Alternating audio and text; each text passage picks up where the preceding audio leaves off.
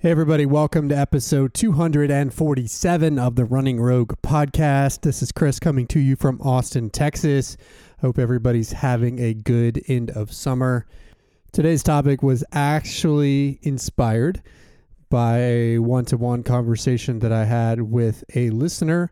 And she asked a really interesting question that I think is worthy of actually an episode's worth of discussion. And so I'll tee up the question and then we'll get to my answer and all of its components on the other side. So here's the question she asked How can I gain the same mental satisfaction stimulation from my easy recovery runs as harder efforts? So, how do I embrace the mentality of, especially on those easy days and recovery days, that I have to go slow in order to go fast? When it counts. And so I've got some tips for that because believe me, this is one of the hardest things to get people to understand for a lot of reasons. And even when they intellectually understand, it's hard to actually implement in practice because sometimes the ego gets in the way and because at some level it's a counterintuitive assertion that you have to run slow in order to get fast. So we'll get to my answer to that question on the other side with six different thoughts to think about, tips to really embrace the idea that you have to go slow to go fast. Before we get there, a couple of quick things. First of all, just wanted to let everybody know that this woman, a listener, she has some races teed up in the fall, and she actually scheduled a one hour consult with me on her training to talk about how all of those training components fit together. And you can actually buy that on her site if you go to roguerunning.com it's only a hundred bucks for an hour of my time to help you calibrate your training. So if you're not looking for a long-term coaching relationship at this point, but just want some advice on your training, then you could you can get that. So you can go to our website roguerunning.com, click on the virtual button, and the option is underneath that. Secondly, before we jump into the main topic, I've got to give a plug for the new documentary about Eliud Kipchoge. He was featured in a documentary called The Last Milestone. Kipchoge, The Last Milestone, just released, I believe, yesterday. You can stream it on a few different platforms. I think, particularly YouTube, is a really accessible platform. It's about 90 plus minutes, right around 90 minutes of content that focuses on Kipchoge's story, but it tells it from the perspective of his build up to the sub two that he did in Vienna. So, really fascinating. I was able to screen it actually about three weeks ago before it, it was released to the public. And I've got to say, I highly recommend, highly recommend. The documentary is very well done. It's not only a fascinating picture into his training, his life, his mental approach to running, but also a fascinating picture into the science behind the, the breaking two effort. The again, this is the second attempt where he actually got under two hours, and all the things that they did to figure out how to give him every advantage possible in that attempt. It is unbelievably fascinating, and so I would highly recommend you go check that out. Kipchoge, the last milestone. Okay, let's jump into my main topic now today. Again, we're going to be answering this question How do you embrace the idea of going easy and or slow, quote unquote slow, on those easy and recovery days so that you can then invest the right elements into your harder efforts. It is easier said than done, I promise you. This is probably the biggest challenge that I have with new athletes in my programming is getting them to embrace this concept. And I get it. It's counterintuitive, right? It makes sense intuitively that if you run faster, you'll get faster, at least as it relates to running. But we know, and I have 15 plus years of experience coaching, I know that if you truly embrace the concept of running easy on those easy days, then that will allow you to develop in a way that you can invest more in the hard days, but also develop your aerobic system in the right ways to reach your long term potential. And if you're running too fast all the time, then that is a recipe for plateauing. That is a recipe for injury. My conversations about this on this podcast are well documented. including most recently in episode 240, where I talked about the importance of slowing down in order to get your goal times. So, I'm not going to belabor too much the reasons and the rationale behind this philosophy, but what I wanted to talk about today is how do you take it from an intellectual concept that you might logically agree with and put that into practice in your running so that you can truly, truly embrace it. And I will tell you this I knew, I've known this concept intellectually for a very, very long time. Probably since after I had a stress fracture building up to my first marathon in the year 2000, where after that stress fracture, I spent the next three to four months when I couldn't run completely d- investing my spare time in coaching philosophy. And so I learned that concept intellectually then and started to put it into practice when I came back after that and was healthy again. But anecdotally, I didn't really understand and embrace the idea of what it meant to go slow until actually my wife Amy was pregnant with our first child, Finley. I happened to be training for a marathon pretty much simultaneously to that first pregnancy. And I committed during that time to actually run with her at, in those opportunities that I could because she's a marathon runner as well, was still running throughout her first pregnancy and and really through all of them. She ended up running, I believe, up until a week before Finley was due, and I would run with her on my easy days as as my way to support one of my small ways to support that process. And as you could imagine, as the pregnancy progressed, our paces on those days got slower and slower as her body changed through the process. And, you know, what started out as maybe nine to 10 minute miles on those initial easy days early in her pregnancy progressed to, you know, who knows, 14 to 15 minutes sometimes, shuffle jogs where we were just focused on covering the distance, sometimes walking a little bit and running and alternating. But we were covering the distance. She was moving in a way that she felt comfortable and and felt good for her body given that process and I was just there to support. And so I was doing that on my recovery days, I believe a couple times a week and then doing my quote normal training on the other days. And this was now 12 13 years ago. And during that time, what I saw as I progressed through that time was that as my paces got slower on those easy days, again, up to potentially 14, 15 minute miles, I was able to invest more in my hard days and in my long runs to the point where I ultimately PR'd in that marathon cycle at the end. In really kind of a surprise to me because I had let go of that goal because I wanted to be a supportive father and husband, not realizing that it would unveil to me this idea, really get me to fully understand and practice this idea of going slow enough in order to get the full benefits of training. And I was able to do that in that cycle, ultimately got a PR from it. And that really cemented for me my perspective on this philosophy that you have to go slow to go fast. So let's talk about six ways to truly embrace that concept. The first is just the intellectual. Most of you perhaps are already there. Maybe you can logically hear me talk about this and listen to episode 240 and say, oh, that makes sense, Chris. I get it intellectually. But I want to make sure we hammer this home. First, you got to really embrace it and understand it intellectually.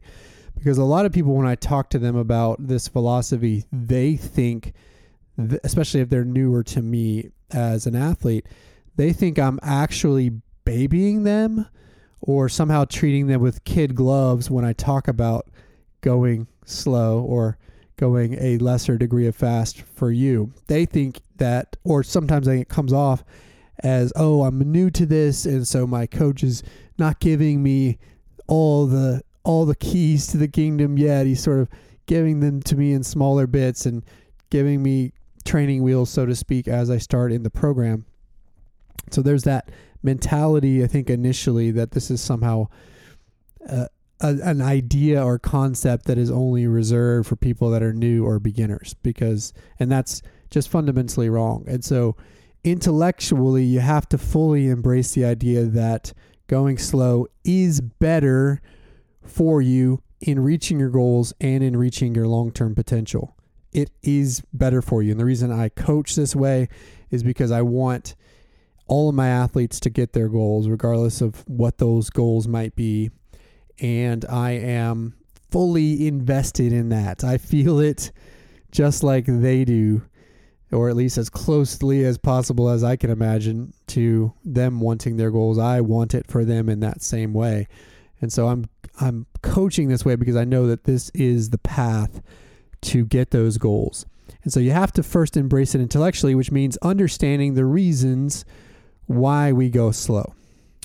And again, when I'm talking about going slow, I'm talking about the easy days. Obviously, this is balanced with the quality workouts where you have speed, or sometimes the long runs where you're doing speed work within the long runs. So there's certainly a balance, but the vast majority of mileage in my programming is designed to allow you to go easy so that you can get your goal down the road. And there's really four reasons. I've talked about these before on the show, but I want to hit home those reasons again. Four reasons, and you could probably list others, but four I'm going to highlight here for why going slow is important to getting your long term goals. The first and the biggest is this idea that going easy or going slow for you helps you build aerobic capacity. That's your global ability, your body's global ability to process a a molecule of oxygen from the air and get it to your mitochondria inside your cells where the respiratory functions happen. And there's a whole chain of events that has to happen to get that molecule from the air all the way to your mitochondria.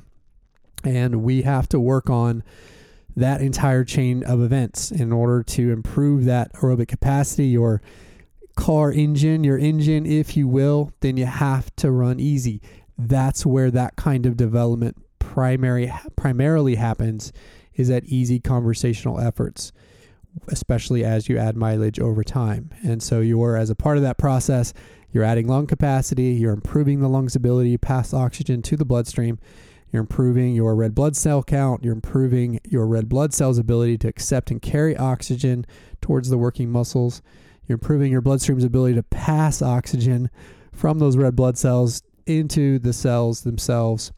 You're adding capillary beds to your working muscles, so you're literally building blood vessels along the way. And then within the cell, at the cellular level, you're adding mitochondria, which is where respiration happens, and you're improving those mitochondria that you have their ability to perform the respiratory functions, which makes you go.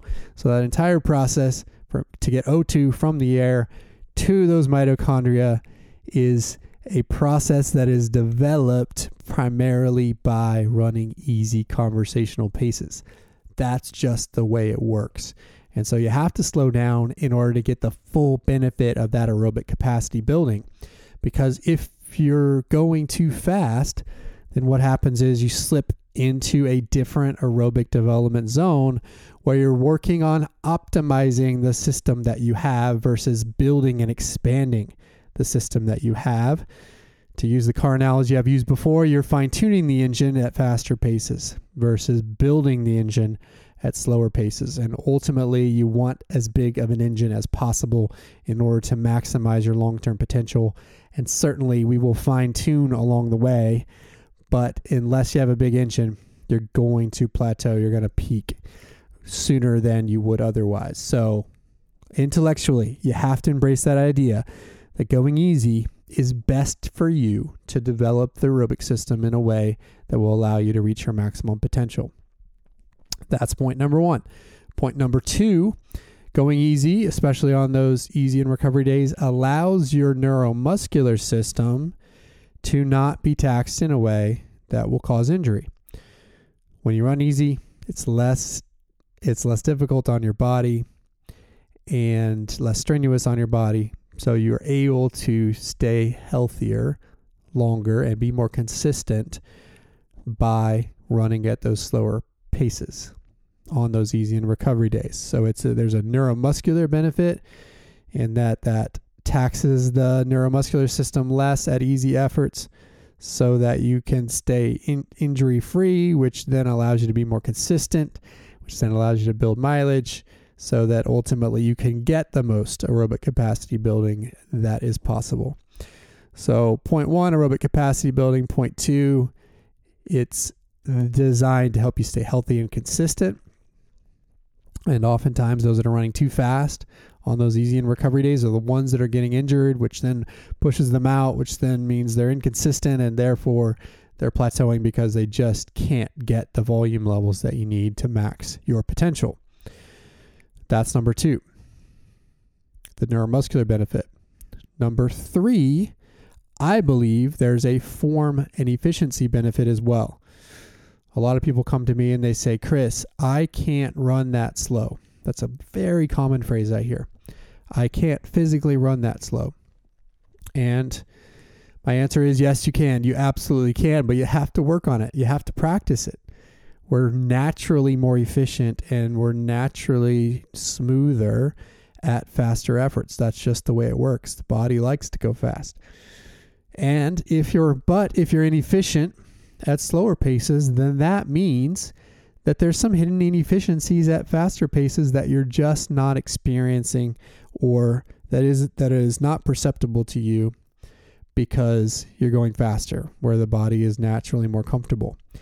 So, if you can be efficient at all pace levels, all pace levels from a run or jog that is barely more more perceptible than a walk to your fastest high end speed on a track. If you can be efficient at the entire range by working on being efficient at slower paces, and by the way, I talk about that concept in episode 223, The Art of the Recovery Run, about ways to be efficient at slower paces.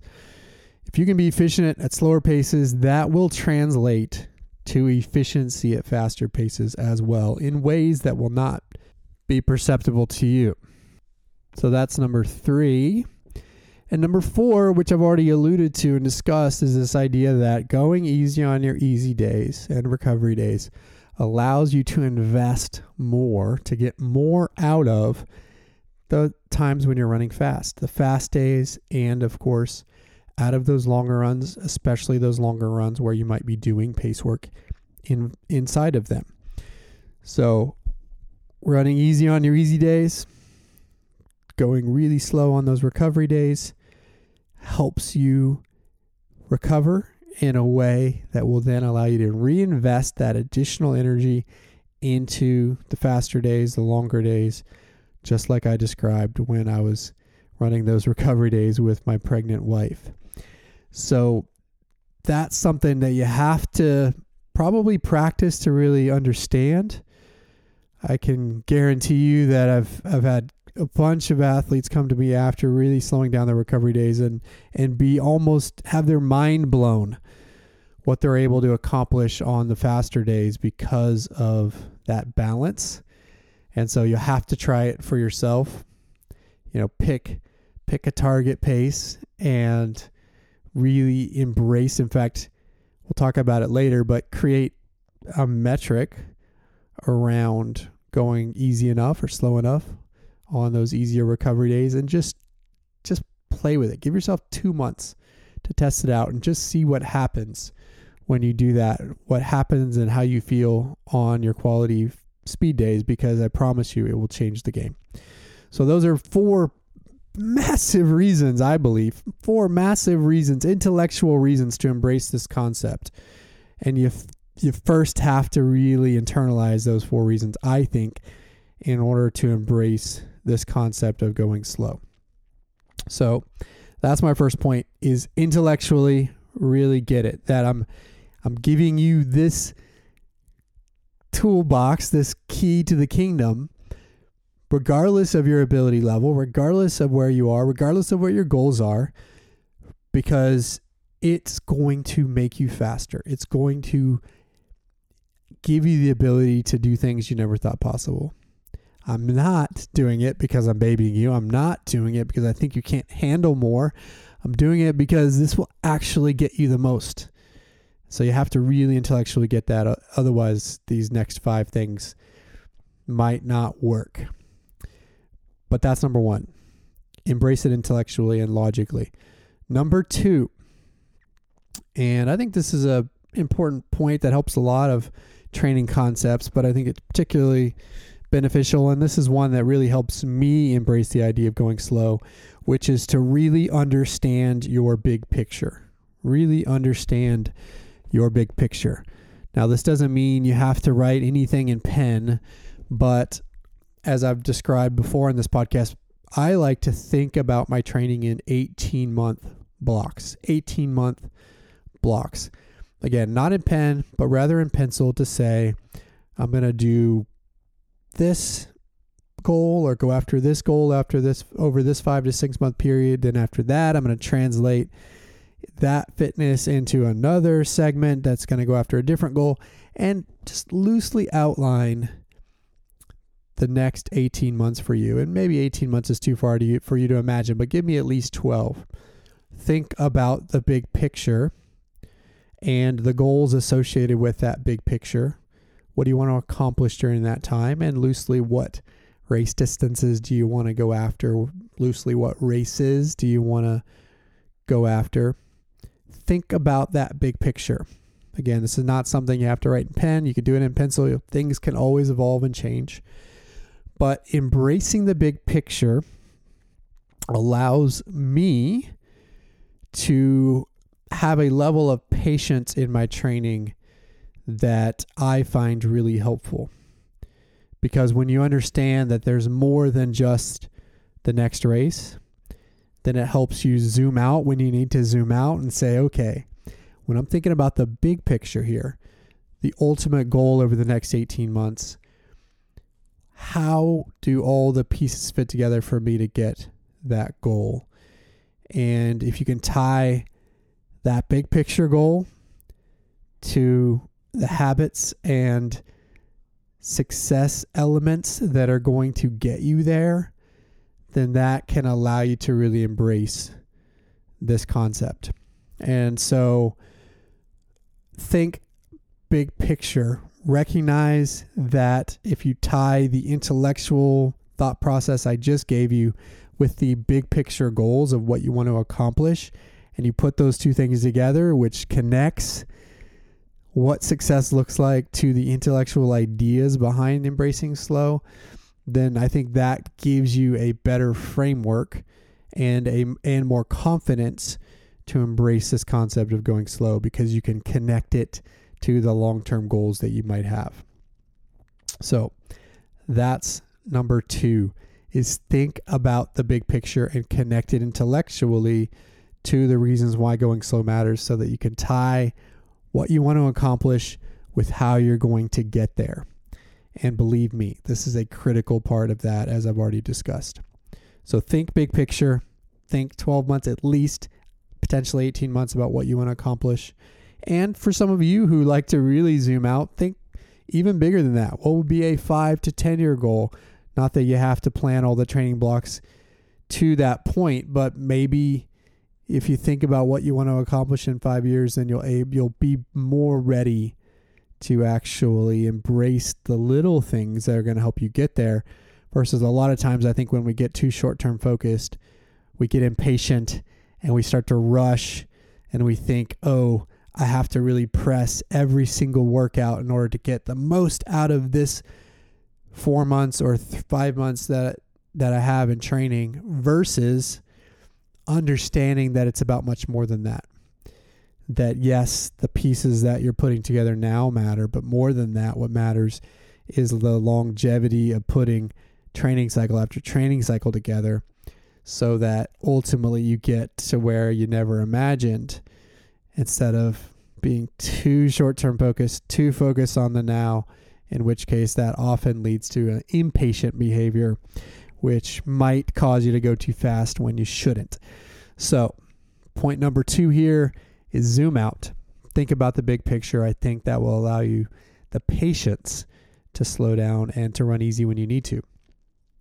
Number three, once you have the big picture in your mind, and once you think about the big goals that you might have, then connect that to the ha- the habits and the success factors that are going to get there. So then drill down, zoom in.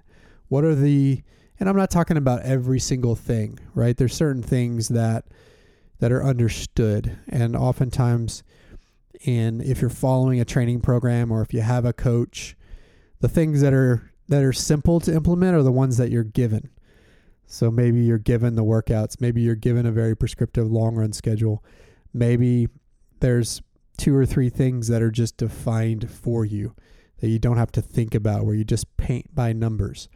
But then there's the other things and the little things, the the things that don't necessarily show up in a training log or that maybe your coach doesn't write out explicitly for you.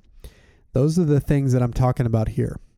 And if you think about what are the 3 to 5 things that are going to be the absolute keys most prioritized for you to get the goals and the long term picture that you just talked about, what are those things for you? And I would argue for some of you, it is to run your easy recovery runs to either get them in or to get them in at an easy enough effort. That might be a critical element here to get those long term goals. And I'll give you a personal example. I remember when my last marathon PR came in January of 2018 in Houston. And I remember training for that cycle. For whatever reason, I was struggling at that time with with running on the days I had to by myself. I've become so used to in our Rogue community here of having people to run with and oftentimes I have had people to train with even on those days where I wasn't meeting runners at Rogue. And so it was always a situation of who am I meeting with? And I had that built in accountability of having somebody to go out there with. But that cycle, that training cycle, for whatever reason, I don't even remember. I, I lost a training partner on a couple of those days. And so I had to do some of my recovery runs. I believe it was two a week on my own. And I know many of you out there are solo runners. I used to be, and it used to be no big deal to go out there and get it done by myself. But for whatever reason, that training cycle, it was.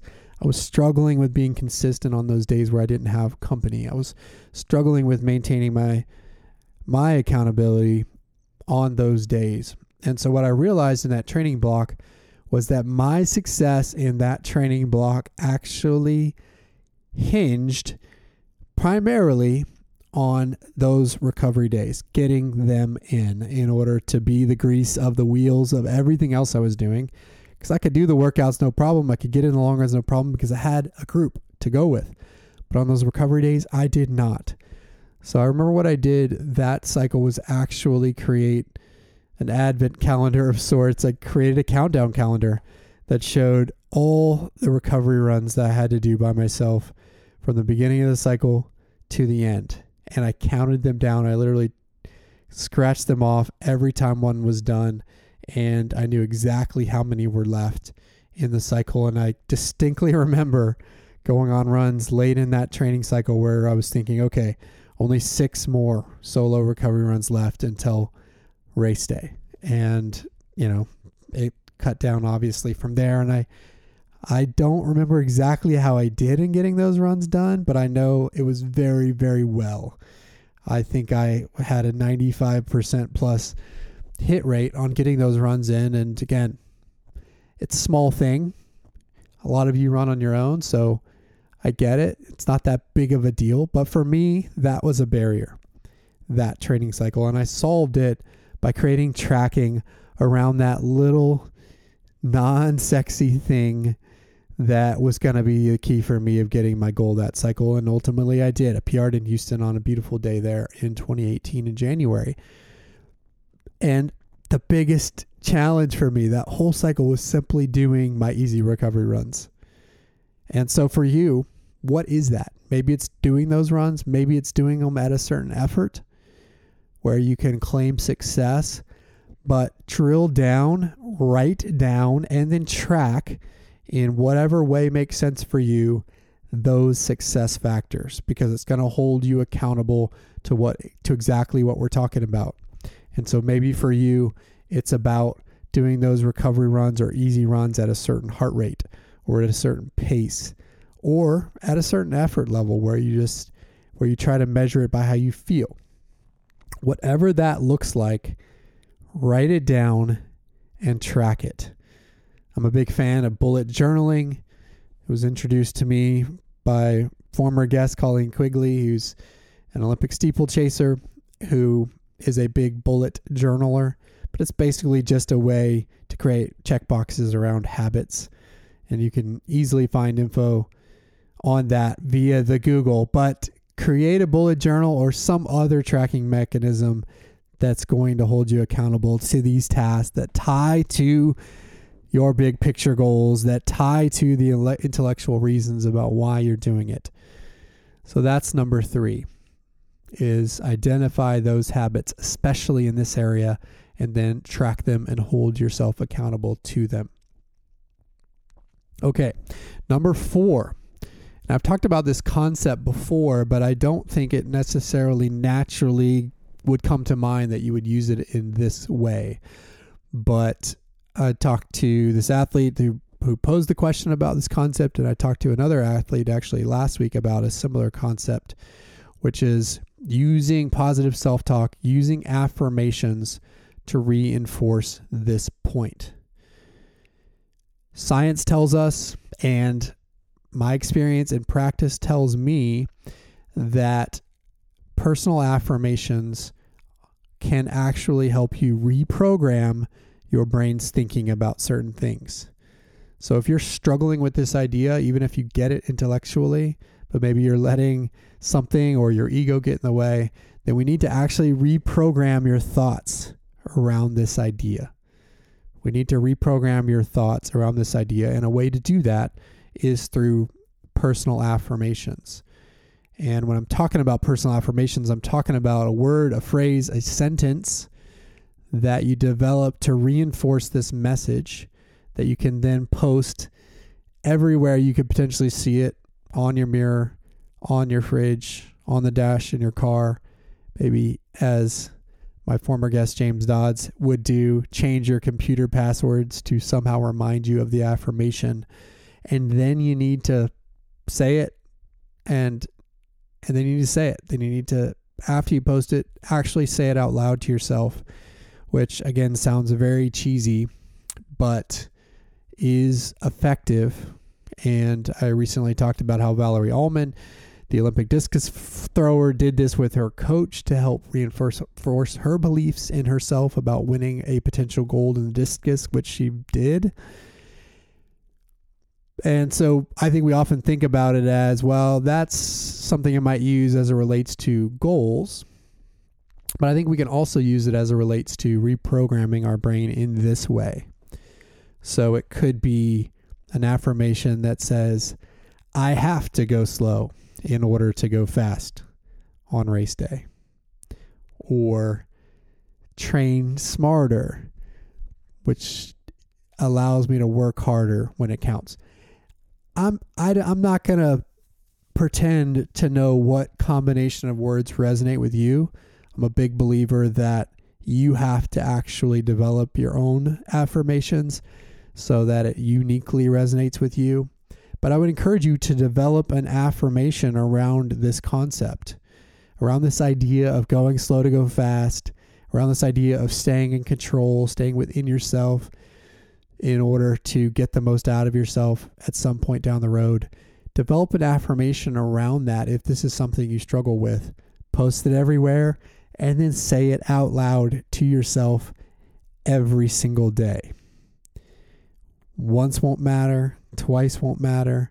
But if you do this for three months, then I promise you it will change your thinking about how you think and react in this way. It will change your thinking about running easy, which will then translate to the physical side of things and allow you to fully embrace those concepts when you when you go out there on your runs.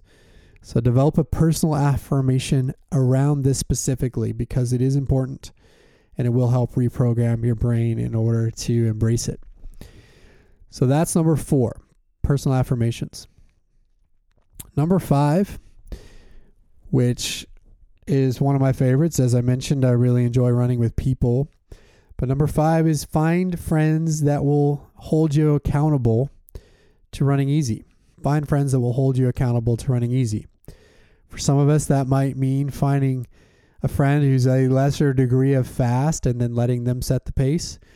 For others, it might just mean finding friends that are similarly paced and then develop a collective goal around slowing down on your easy runs and on your recovery days in order to together accomplish more. But to me, friends are training partners, friends are a critical part of this equation if you have access to them and will help you be accountable to this goal, to this mission. Because the other part of it is if you really embrace going easy, then you should be able to have conversations. You should be able to speak in full sentences when you're out there on a run. And if you can't do that with a friend, then that's a telltale sign that you guys are both going too fast. It also incidentally makes the time go faster, so you're less likely to stare at your Garmin or get a little bit antsy and crank up the pace too much at the end because you just want to be done with that solo run. So embrace the idea of finding friends who can hold you accountable to this in one way or another. I can tell you in a, in a cycle prior to that 2018 Houston cycle, it was probably four or five years prior, I was actually struggling again at that time about doing some of those solo easy runs particularly my Monday run was one that seemed to I really struggled with for whatever reason, and so in that sing in that season, I believe it was back in 2014. I'll never forget sending a, a mass email out to anybody who I could think of who might be able to run with me on a Monday, and the subject title was "A Case of the Mondays," and it was just simply a call to anyone who wanted to go for a run with me on a Monday for them to respond and we would work that out. And so in that season, I ended up getting five or six responses of people and we coordinated together to meet up at a, at a certain time every week and got it done together. And so that would be something to consider is send out that blast email to your runner friends and say, "Hey, who wants to go join me?" because I'm sure there are others out there looking for that accountability as well or you could potentially look for resources in your local area, call the local running store and say, hey, you know, what runs you know of in town? Where are people meeting up to do runs? And they can probably give you a list, and then you could go meet people that way, find accountability partners. But I highly encourage that, especially if you're struggling embracing this idea on your own, is go find some friends to help you do that. Okay, number six, the last one the last one, which kind of ties back to thinking about the big picture and ties back to the concept of developing the habits and success metrics for the individual things, the individual tasks and elements that you need to to do in order to get your goals. But this last one really is to drill down. We've talked about the big picture, but I would also drill down and make sure that you set your intention for each run before you start.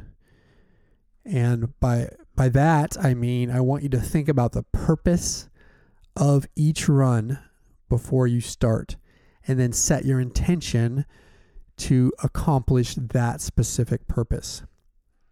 So what do I mean by that?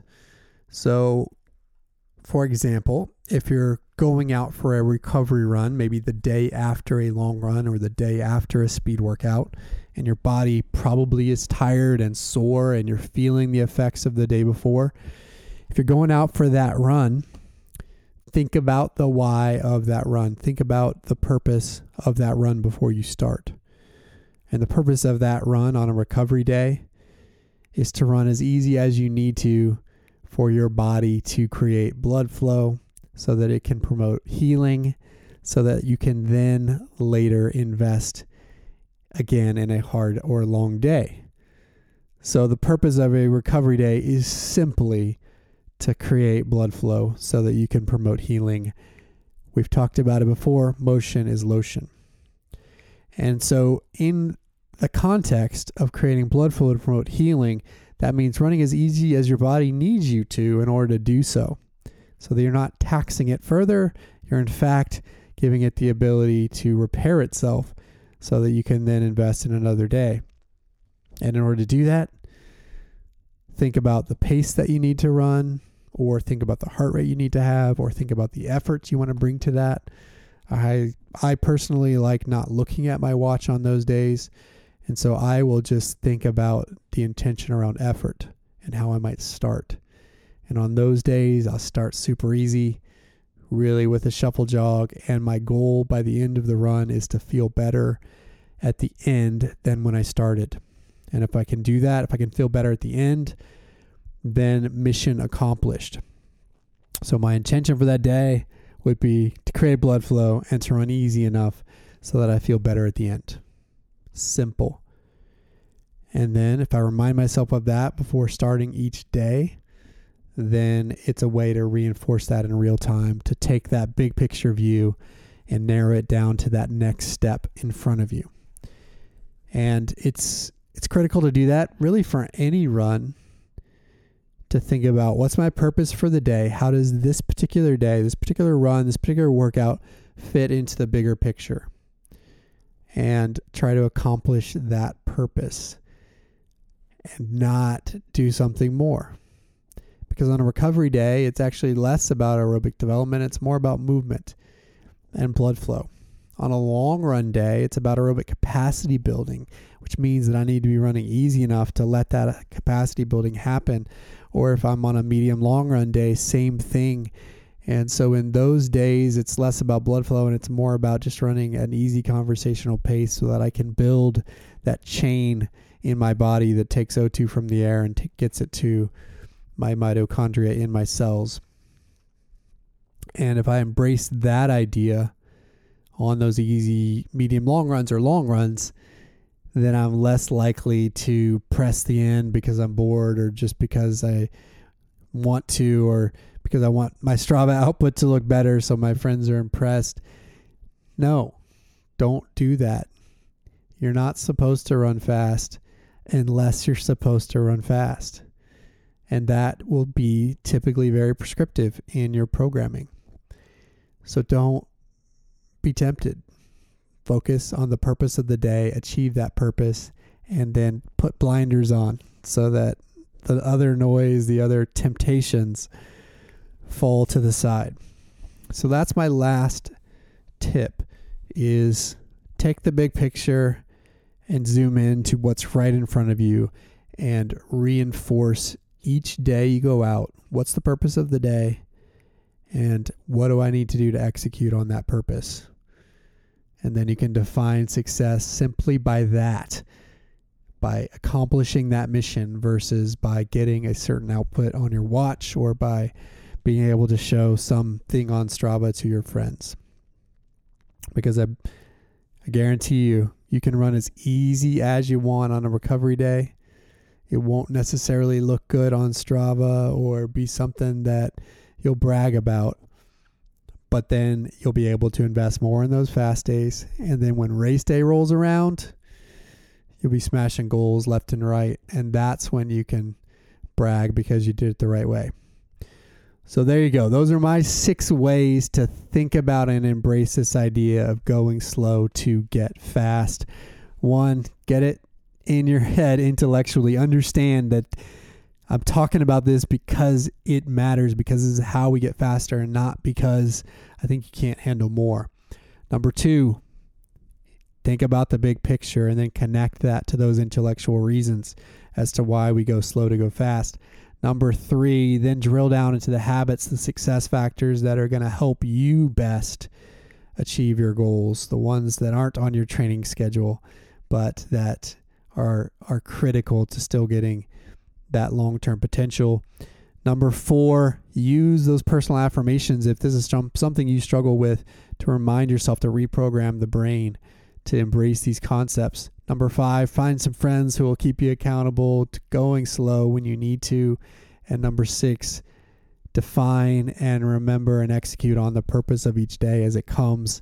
And then I promise you it'll all fit together to, to doing things you never thought possible.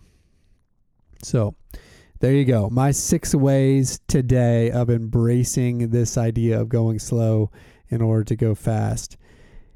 That's what I've got for you. I believe in it. I live it. I coach it. Believe me, this is so fundamental to your success. If you can get it, then again, you'll do things you never thought possible. So there you go. We'll wrap this episode here.